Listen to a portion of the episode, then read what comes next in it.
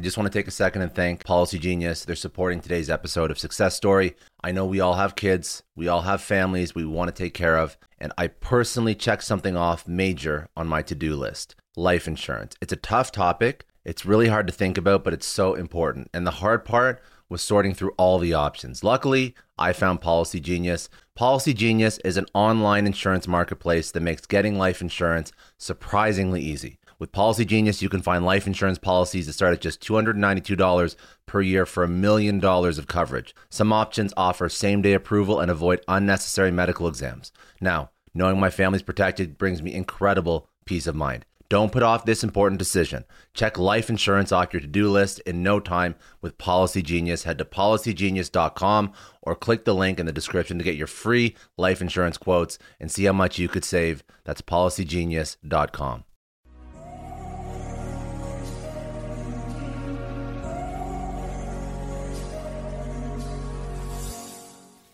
Welcome to Lessons episodes of Success Story, part of the HubSpot podcast network. These Lessons episodes will be shorter conversations with past guests, valued members of the Success Story community, and myself. They'll be focused on teaching you actionable, insightful takeaways that you can use to upskill your personal and professional life. As a first time entrepreneur, building a company, first company to, to exit is not common for most people. So the process of building that up, when did you understand how you'd like to carry that company? You know, what was the milestone or the revenue number where you're like, hey, this works, we have product market fit, let's continue to grow. We don't need the playbook for the, the entire cycle of growth, but what's that product market fit point when idea is validated? And then also after that, walk me through the exit, the acquisition, and then the pivot yeah. into M13. Sure. I mean, I think the um, you know one thing that really attracted us to spirits on paper was that because innovation was so hard. I, I won't go into all the reasons it's really hard, but it's it's really hard for new incumbents. It's really hard to get distribution. There's no pivoting to some other product. You've got something sitting in a bottle. You know, I mean, and um, you're really at the behest large. I mean, we did spirits, which is a little different than wine, and a little different than beer. So what I'm saying is is pertains mostly to spirits, but you can't really sell direct to consumer. So I don't really I don't really, it's harder to get accurate data, especially then, of who my consumer was, what their purchase occasion was. I mean, all kinds of things you have to really, I would say, in many ways, do by hand.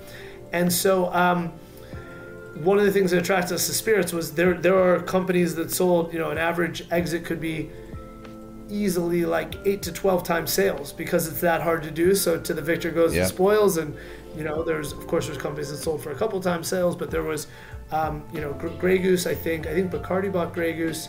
I haven't said this stat out loud in a while, but I think something like 14 times sales because it was that accretive because it was growing so fast and they needed a vodka. Yeah. Um, I think multiples have come down and things have, have, changed a little bit. That's what it was like then. So we saw that opportunity. Um, of course, we should have known there's a catch that the reason something could go for 10 times sales is because it's hard as hell to do. To do still nothing still in many ways still nothing harder i've tried to do with lower lower odds if you start from a um, you know kind of a standing start i think if you have unfair advantages which is what we're always looking yeah. for or relationships thankfully I, I do now someone put a gun to my head to start a spirits brand which might be about what it yeah. takes um, but um, but I think I think the I think the point where we had something it's it was you know we never had the, the total number of distribution points of like a, an Absolut or a Grey Goose, of course, but we had um, we were in the very high end places. We were in kind of like the trendier. We were very on premise, which means we were in bars, clubs, restaurants in like major mm. metros, New York, Miami, LA. You get it. Um, so we had it at those places, and I think. I think the simple simplest metrics are stuff like reorder rates and same store sales because if people are actually reordering VEEV or calling for it, um, that starts to tell you you have something. So that's kind of the anecdotal stuff. And then, you know, there was a whole bunch of metrics in terms of like cases sold and revenue and reorder rates that kind of let you know that, hey, you might you might be in the ballpark of um, something that someone wants to acquire. The funny thing is, I would say, you know, we all read about these companies that like everyone's falling over ourselves to buy and this and that.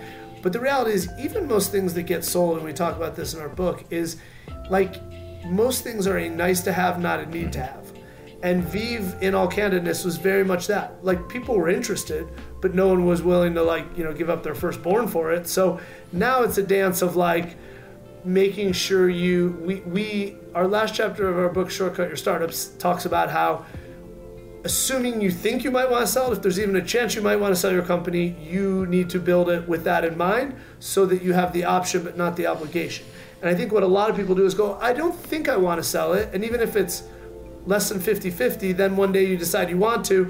It doesn't mean all is lost but it means you have some work to do because there is a whole you know art to the what I'll call kind of like, um, you know, we did some things to get noticed. We left the breadcrumbs. Mm-hmm. One time we bought a billboard right by our biggest distributor so that people saw it, you know, stuff like that to kind of give the, um, the appearance that we were um, doing well, even though we were, but if a tree falls in the woods. So it's a lot of, it is a lot of those breadcrumbs and it's a lot of, um, you know, I joined some industry groups and went to a couple conferences with people that I'd never met to try to build that relationship just so it wasn't like, a thirsty cold email saying, "Hey, want to buy me?" Slide a number across the table, right? And there's there's a whole um, art to that, which I don't think I've mastered, but I've mastered it enough that, that I've been able to sell some stuff. But I think that's a huge, you know, some people I talk to get really. No one's called me to buy my company. I'm like, and no one probably ever will. But that doesn't mean it's not a good company. It doesn't mean someone won't buy it for a number that makes you very very happy. You just have to put it on their radar and make them. Um, you know, at, at Goldman, we used to always say something to the effect of momentum or the appearance of momentum. And uh, yeah.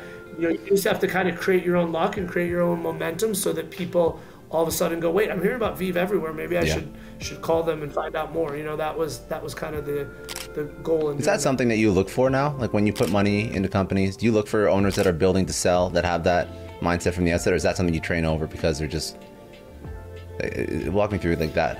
Well, I think what we do, you know, in venture, the goal in general is not to um, with some exceptions. Like you're, you know, my, I have a fund yeah. with a finite life expectancy, so it's not great if someone holds it for 20 years. It's something they build, um, even if it's, you know, even if it's a great company. So yeah, we, you know, we have to look for liquidity. But I think the flip side is what what we do look for is we want someone who has a big vision, someone who, as I said, we want to be at the, the, the forefront of consumer behavior. So those companies can be big. So I want someone with a big vision. Um, and don't get me wrong, I've, I've sold companies in the tens of millions and the hundreds of millions that I've started, but I'm not, you know, for it to be a venture backed company, like I can't, I, like, if it took one check and sold for 25 million, a lot of people would probably be happy. That's not how venture capital works. So it's, it's power laws. We have to, um, you know, back people who, who tell us they want to build something big, but we have to believe it because yeah.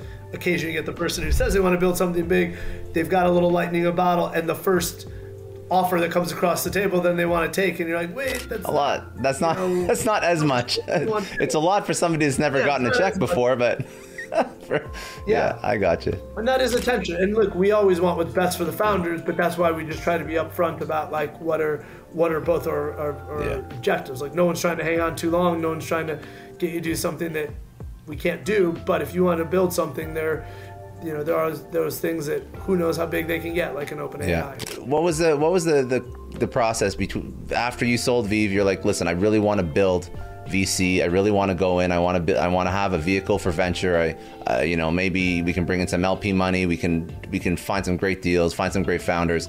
Uh, like your your your mindset or your thesis for what M13 was going to be. What was that?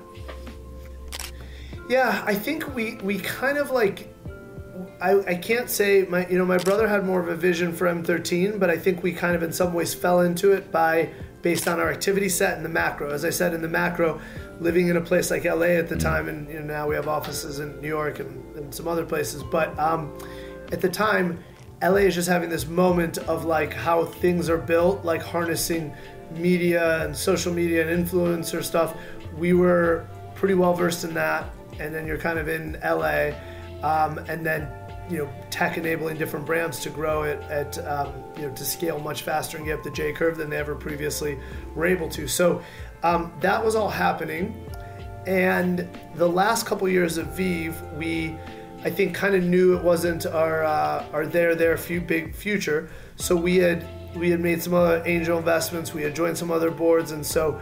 Um, you know, all in consumer tech, and some of those have gone really well. Another couple other companies got acquired, one went public, um, and then we had some investments personally that, that did really well. We had a, um, you know, we put in some of the first million on Ring, the video doorbell. That's I think Shark Tank's biggest product ever.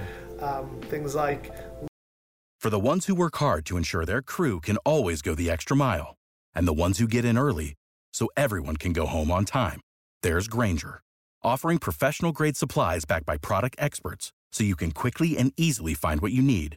Plus, you can count on access to a committed team ready to go the extra mile for you. Call, clickgranger.com, or just stop by. Grainger, for the ones who get it done.